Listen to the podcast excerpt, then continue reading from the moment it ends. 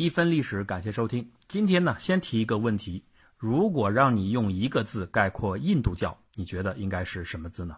这个问题呢，一会儿我公布我的答案。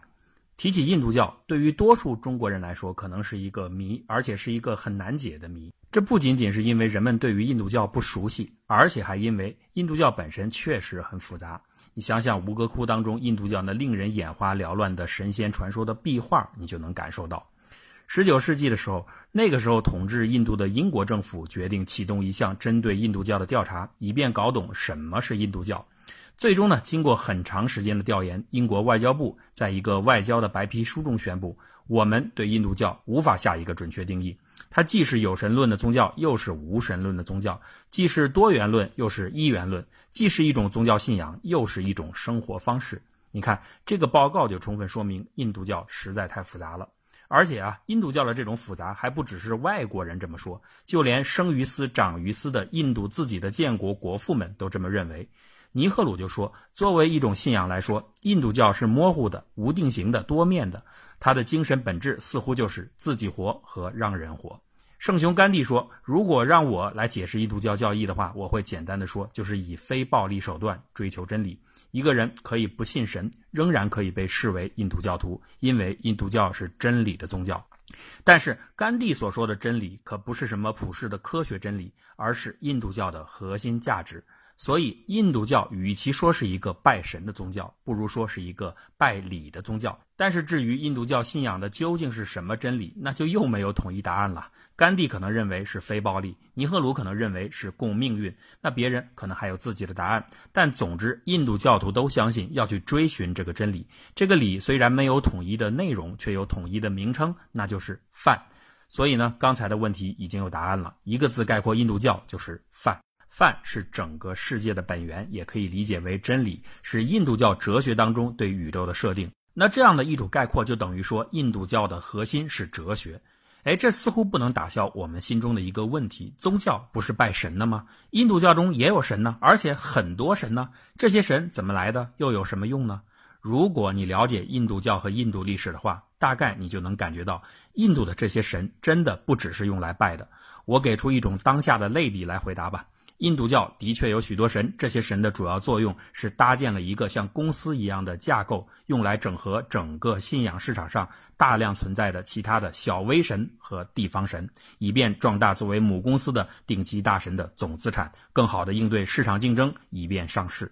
你可不要小看这个宗教公司的架构啊，它帮助印度实现了两个奇迹：第一，把这么多完全不同、差异极大的族群整合在了一个宗教体系当中。第二，这个集团公司成功抵御了世界上三大宗教集团——佛教、伊斯兰教、基督教的轮番攻击而屹立不倒，最后在印度牢牢占据了垄断地位。关于三大宗教和印度教的博弈，我们之前的节目有讲过，有兴趣的可以看一下“先盛后衰的佛陀”和“天各一方的穆斯林”。今天我们主要聊聊印度教这个公司的整合之路是怎么走过来的，顺便你也就弄懂了印度教的各个大神是什么关系。我们都知道，印度是一个多民族起源的区域。它主要的文明源头有两个，一个是大约公元前一千五百年到公元前一千年之间，从西北方向伊朗和中亚地区迁入的雅利安人，就是印度的白色人种。还有一个是在印度恒河流域的土著达罗毗荼人，所以呢，整个印度的文化主要就是外部迁入的雅利安文化和当地土著文化融合之后的产物。其中呢，雅利安人由于武力强大，他带来的吠陀文化就居于强势和中心地位，而土著族群的文化呢，根深蒂固，就成为后来重要的组成部分。吠陀的意思就是知识，所以吠陀文化就是雅利安人带来的一套包含宗教宇宙观在内的知识体系。现在呢，我们可以把整个这个历史过程理解成为雅利安人带着雄厚的文化资本——吠陀文化进入了印度，准备开设一家经营吠陀文化的公司。公司呢就发现当地的居民当时已经有了浓厚的自然崇拜的理念，并且呢已经有了一些当地自产的自然神，所以呢雅利安人就决定利用自己的吠陀文化开发针对这个市场的新的宗教产品。于是呢，一大批吠陀文化衍生出来的自然神和各种神话故事就被创造出来。这些呢，都记录在印度四部著名的吠陀本集当中。这些吠陀本集就是雅利安民族在吠陀文化框架下对自然奥秘的一种思考和神话。不过，这些故事里边确实诞生了最原始的一些吠陀的神明，比如太阳神呐、山神呐、水神等等，非常像希腊神话中的诸神。其中呢，也提出了重要的创世之神，就是创造世界的神明，一句吠陀中记载的猿人。而且呢，在这个创神神话中，顺便也诞生了种姓理论的基础。猿人创造了世界，口创造了婆罗门，双手生出了刹帝利，双腿生出了吠舍，双脚生出了首陀罗。那好，有了这些故事后，现在雅利安人公司的宗教产品已经基本开发好了，就叫做吠陀教。吠陀教中既然有了创始的主神猿人，这就意味着它下面很可能会从多神教向一神教发展。后来的进展似乎在证明这种预期。出现的统一的神就是梵天，但是奇怪的是，梵天似乎只是梵的一个具象化的代表。梵的内涵就是哲理。刚才说过，公元前一千年，在四大吠陀本集之后，出现了一本书叫《梵书》，他就认为世界本源是一种终极的精神存在，梵是天地，也是自我。这点呢，就为以后印度教发展成为一个崇信哲理的宗教，而非简单的信仰神旨的宗教奠定了基础。而梵天大神呢，终究没有帮助雅利安公司的吠陀教变成强大的梵天教。应该说，公司的产品设计此时出现了重大问题，因为市场大多数用户是不喜欢研究哲理的。因此呢，吠陀教这种高级产品就只能给社会上的高阶层人士享用。这个阶层就是高种姓的婆罗门。婆罗门专门负责宗教活动，就如同现在许多走高端路线的产品运营的结果一样，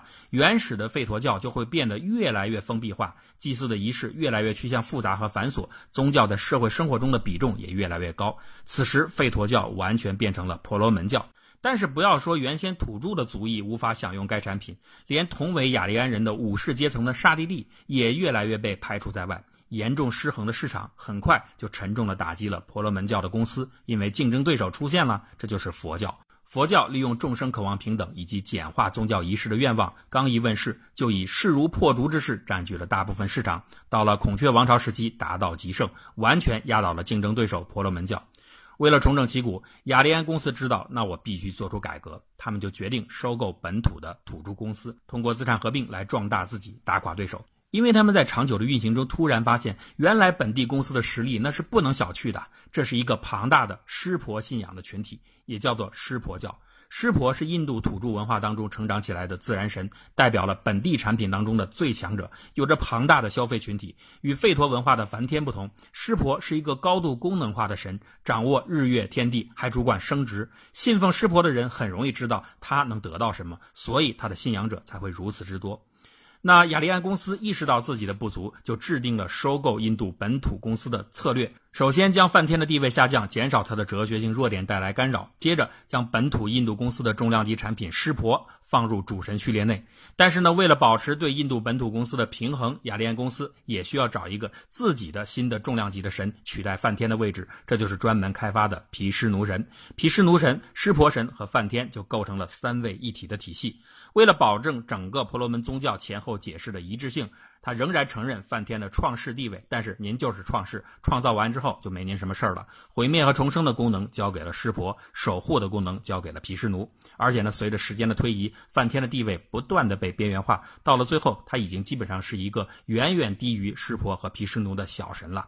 除了湿婆神以外，印度本土还有个公司值得注意，那就是母神崇拜的群体。简言之，就是一群崇拜性和生殖的信仰者。这个信仰呢，来自于原始土著的母系社会，但是在印度非常有影响力。例如，湿婆的象征林家就是一个很好的说明。所谓的林家，就是一个坐落在象征女阴的磨盘上的大石柱。又比如，著名的卡朱拉霍神庙里就刻有白描的男女性爱的场面，可见啊，母神崇拜的人是很多的。母神崇拜者的组织往往比较隐秘，故此被称为坦陀罗的密教。它和佛教的密宗也有千丝万缕的联系。这个教派有着很多的陋习，比如当众群交、活人祭祀等等。为了抢占尽可能大的市场，雅利安和出品湿婆神的印度本土联合公司就决定再收购并改造母神教这部分资产，将这群信仰者纳入到新的宗教体系。这就是印度教三大分支之一性力派的来源。原来的这个性力派的信众被分成两种：一种呢接受改造，戒除了活人祭祀这种陋习，接受了婆罗门教的礼仪，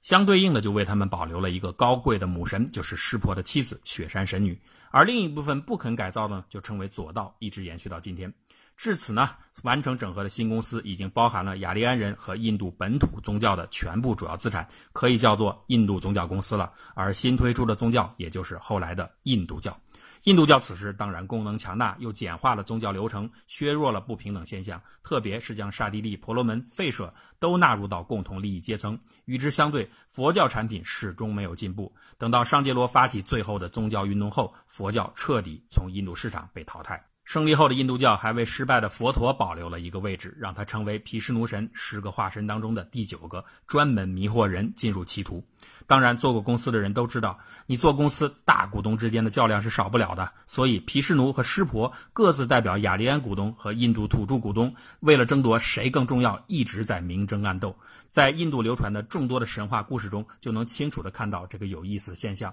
湿婆信仰的教徒认为，湿婆创造了世界，左半身生出毗湿奴，右半身生出梵天，心中生出楼陀罗；而毗湿奴的信仰者则说，梵天生于毗湿奴的肚脐眼，梵天出生后见到有恶魔要来杀害他，大声呼救，毗湿奴呢又一皱眉，才生出了湿婆，专门用来扫除妖魔。另外呢，还有一些梵天的信仰者说，湿婆、毗湿奴都产生于梵天的怀里。还有人呢，主张干脆两个神融合吧，根据天地阴阳，主张湿婆是男人，毗湿奴是女人。那这也是对性力派的一种妥协，因为没有做爱就没有力量吗？这些传说中有一个最像恶搞，刚才说了，湿婆的象征是邻家那根大棒子。说有一天，毗湿奴和梵天两个人在讨论谁更厉害，突然万道金光出现，千朵彩云飘飞，接着天地间一根硕大无比的棍状物从天而降，通彻乾坤。毗湿奴和梵天看见后都低头瞅了瞅。然后啥也没说，悻悻地走了。